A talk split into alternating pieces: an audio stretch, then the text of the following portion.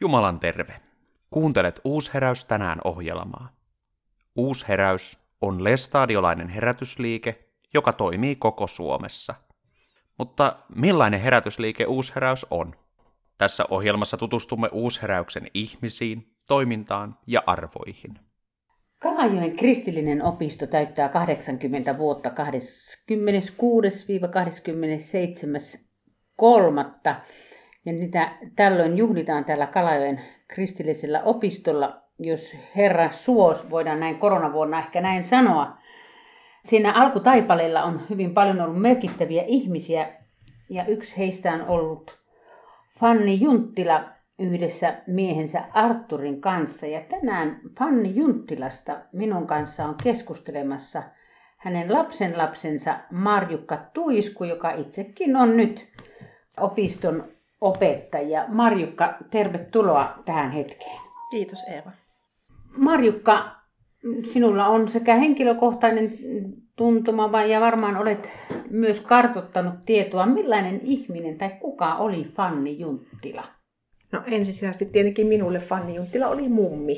Mutta jo lapsena ihan yhtä lailla tiesin kuin tiedän nytkin, että hän oli myöskin Kalajoen kristillisen opiston käsityöopettaja. Ja nyt sitten keskustellessani isäni Reijo Junttilan kanssa ja sisarensa Raija Kohenin kanssa sain vähän vielä lisätietoa, että mummi kuulemma opetti siinä tekstilityön ohessa myöskin matematiikkaa ja äidinkieltäkin useina vuosina kuulemma. Mutta sitten ihan yleisesti tuollainen niin kun opiskelijoista, jotka täällä asuivat ja opiskelijat, niin heistä niin kuin huolehtiminen kuului kai siihen työnkuvaan hyvinkin vahvasti siihen aikaan. Ymmärsin näin. Ja semmoinen hengellisistä asioista puhuminen ja se oman tien löytäminen on ollut niin kuin keskeinen osa sitä opistoelämää. Siis 80 vuotta sitten, jos puhutaan, niin on eletty sotavuosia 41 ja Fanni Junttila on ollut opettaja, mikä ei siihen maailman aikaan ollut mitenkään tavallista. Osaatko kertoa vähän hänen elämänvaiheesta, miten hänestä tuli opettaja? No, nyt täytyy luottaa näiden isän ja sitten tätiin kertomaan tässä asiassa, että mummi oli kuulemaan kovasti kiinnostunut koulunkäynnistä. Hänellä oli niin kuin kova palo päästä opiskelemaan ja oppia lisää.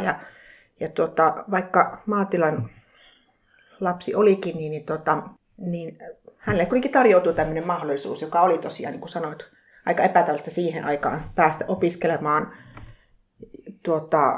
aina tuonne Raahen opettajaseminaariin asti ja ilmeisesti myöskin sitten tuolla Wetterhoffin kotiteollisuusopettajaopistokohan se nimi on silloin ollut tai jotain, niin Hämeenlinnaa, kyllä. Hän on ollut vissiin todellakin taitava käsistään, koska niitä hänen käsitöitä on nähtävissä vieläkin. Joo, näin olen ymmärtänyt ja tokihan niitä käsitöitä meidänkin lasten koteihin asti on kulkeutunut ja kyllähän niin kuin innokkaasti käsitöiden tekemistä jatko sitten vielä silloinkin, kun oli sitten tästä opettajan työstä jo jäänyt eläkkeelle. Sinä olet siis lapsenlapsi, mutta heillä on, tässä perheessä oli myös lapsia. Paljonko näitä lapsia siunautui? 7 kaikkia. Että ison perheen äiti ja myös opettaja siinä on ollut niin yhtälö suoritettavaksi. Tiedätkö, minkälainen opettaja tämä Fanni Junttila on ollut? No nythän mä taaskin tietenkin kyselin muilta ihmisiltä, kun en tietenkään omasta kokemuksesta voi sitä asiaa tietää, niin kertoivat, että semmoinen kärsivällinen ja ihan pidetty opettaja, taitava käsityöihminen. Jaksoi kuulemma kärsivästi neuvoa ja opastaa niissä käsitöiden teossa ja sitten siinä oppimisessa olla tukena. Niin se sillä tavalla on kuullut puhuttavaa. Miten opettiko hän teitä, lapsenlapsia, tekemään käsitöitä? No sillä tavalla muistan, että kyllä opetti kun kysyttäessä. Että eihän niin kuin sillä tavalla erikseen varmaan osannut ajatella, että tarjoaisi, että opetellaanpa sitä tai tätä. Mutta silloin kun me lapset itse kukainenkin ollaan käyty mummilassa niin vaikka kesäsi apuna suursiivosta tekemässä mummin kaverina, niin silloin meillä oli tapana, että kun löytyi vanhoja käsityölehtiä ja kaavoja ja kaikkea, niin välillä innostuttiin tekemään. Ja itse muistelen, että mummikin taisi ihan niin tykätä siitä, että tehtiin jotakin aurinkolierihattuja yhdessä hänen kanssaan, koska hän oli oikeasti, hänelle se oli jotenkin niin luontevaa se käsitöiden tekeminen. Nyt vielä palaan vähän tuohon ihan alkufaktoihin, että minä vuonna Fanni Junttila on syntynyt? Vuonna 1911 Nivalassa on syntynyt. Okei. Ja kun opisto syntyi vuonna 1942, niin hän on ollut silloin 30 oleva nainen ja on jo opettajauraakin vissiin takanapäin ollut jonkun verran. No tästä Kalevi Silvolan kirjoittama historiikki taisi olla, niin täältä vähän tarkistelin, että niin tosissaan on ollut, että opettajaura on tosiaan ehtinyt olla silloin jo takana 7 vuotta siellä Nivalassa omassa kotikylässään toiminut opettajana. Ja oliko näin, että ensimmäinen lapsi syntyi tähän sodan aikana? Kyllä joo, niin mä oon ymmärtänyt. 1941 vuonna. Joo, Raudaskylän kristillisellä opistolla olivat silloin. Joo, ja siihen saumaan sitä opistoa lähdettiin rakentamaan. Ja oma rooli oli myös Fannilla sodan aikana. Joo. Niin, mulla on semmoinen ymmärrys, että niin Aino Torvinen kuin Fanni Mummi ja ketään muitakin täällä on ollut, niin naiset ovat niin kuin tavallaan pitäneet opistoa omalla työllään pystyssä, kun sitten miesten kai piti mennä rintamalle siihen aikaan. Kyllä, kun ensimmäistä kuvaa katsoo, niin sinne näkeekin, että siellä miehillä on asepuvut päällä. Ja Fanni Junttila on myös ollut Lotta. Niin, semmoinen mielikuva minulla ainakin on, että nyt tarkemmin muistanut siitä asiasta keneltäkään kysellä, mutta muistelen, että Mummi itse olisi kertonut, että semmoisia Lottana on ollut. Kun keskustelit tätiesi ja isäsi kanssa, niin miten tämä perhe-elämä ja tämä opistoelämä yhdistyi? No, isä aikanaan hänet on hoitanut Saimi Kittilä-niminen perheen läheinen ystävä hyvinkin pitkälle, ja sitten myöhemmässä elämänvaiheessa tiedän, että nyt en tiedä sukunimeä, mutta Manti tädistä puhuttiin, niin kotiapulainen siellä oli siellä Junttilan perheessä, joka sitten niin kuin omalta osaltaan vastasi siitä ruokahuollosta ja tämmöisestä lasten kasvatuksesta ja hoidosta omalta osaltaan. Siinä on varmaan aikaa pitänyt opetella jakamaan, kun on ollut 7 lasta ja virkatyö. Niin, voi vaan kuvitella, että niin se on täytynyt olla. Miten sitten tämä hengellisyys, osaatko kertoa, miten hengellisyys näkyi tässä Junttilan perheessä ja ennen muuta Fanni Junttilan elämässä? No, omakohtaisena kokemuksena siis muistan siinä vaiheessa, kun näkyy tietenkin keskeisesti, että esimerkiksi meidän lapsenlapsille niin se on nimenomaan ollut Fanni Mummi, joka on lukenut Raamatun kertomuksia lasten Raamatusta ja jonkun virrenkin opettanut.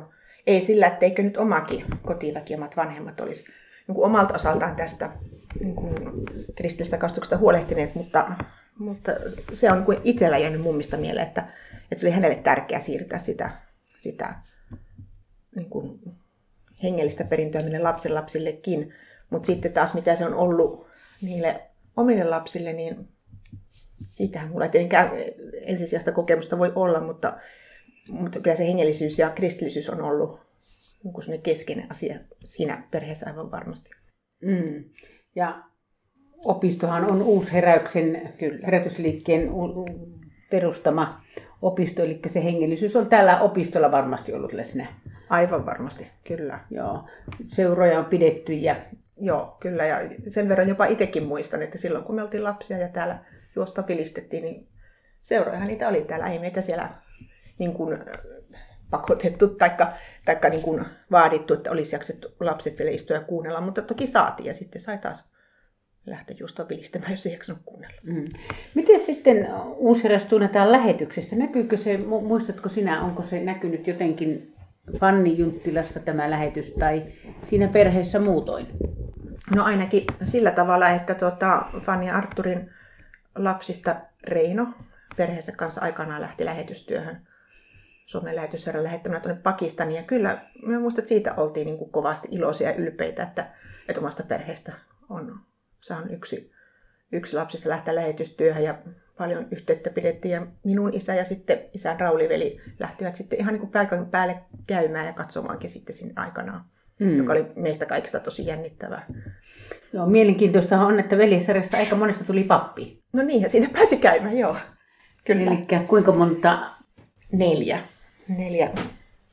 pappia löytyy sisarussarjasta ja sitten opettajia. Ja vielä tuosta, kun aletaan hoitoalan ihminen, taitaa olla Raija. Niin, mä mietin, onko Raija terveydenhoitaja vai kätilö vai molempia. Joo, nyt en osaa ihan tarkasti sanoa. Mutta vähän kansainvälisyys siinäkin, että hän on naimisissa nyt juutalaisen miehen kanssa ja asuu Israelissa. Kyllä, joo. Ja välillä asuivat sitten taas, silloin kun lapset olivat, heidän lapsensa pieniä, ne olivat aina välillä Suomessa ja sitten taas välillä siellä Israelissa, kyllä.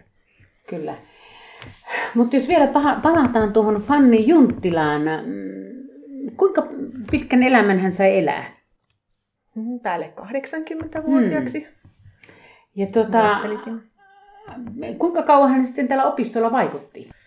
No tästä historiikista katoan, että hänet olisi valittu siis opettajaksi vuonna 1941, niin täällä sanotaan. Mutta sitten taas se eläkkeelle jäämisen vuosi, niin sitä en kyllä valitettavasti osaa kertoa. Mutta 70-luvun murroksiin asti. Kyllä joo, sinne se on täytynyt sijoittua, kun hän on kuitenkin ollut päälle 60 vuoden jo siinä vaiheessa kuulema, kun eläkkeelle sitten jäi. Eli pitkän uran teki täällä opistolla? Kyllä, joo. Opettajana. Onko näin, että myös Fanni Junttilalla on oma hengellinen murros? No nyt taas täytyy turvautua tähän historiikkikirjaan, kun täällä häntä Fanni mummi sanoi ilmeisesti on lainattu, että hän on omina seminaarivuosina ilmeisesti siellä Raahen opettajaseminaarissa, niin on kertonut kokeneensa henkilökohtaisesti uskon tulon. Sitä oli aikaisemmin jo rukoillut ja toivonut, että niin saisi tapahtua. Joo, ja tämä uskoon tulo antoi myös näyn tullessaan. Joo. Näin on ymmärtänyt, että se opettajan työ oli nimenomaan hänen kutsumuksensa. Ja nimenomaan sitten siinä vaiheessa, kun hän tänne kansanopistoon pääsi töihin, niin koki, että se on hänen paikkansa.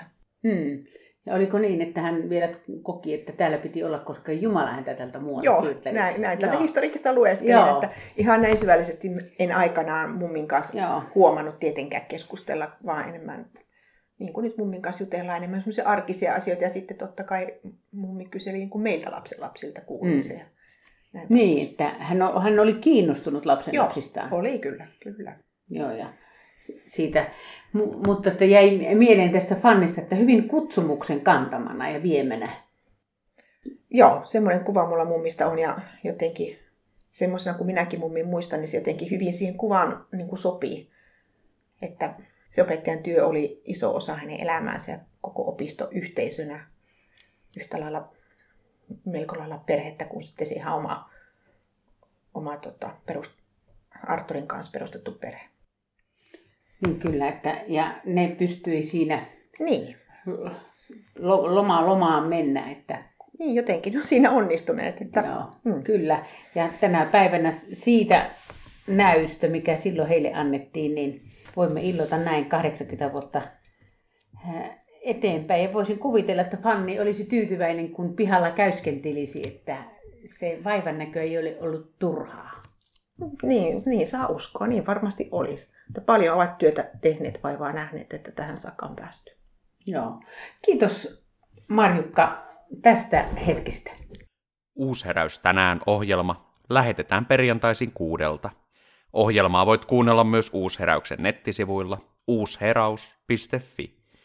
Jumalan rauhaa.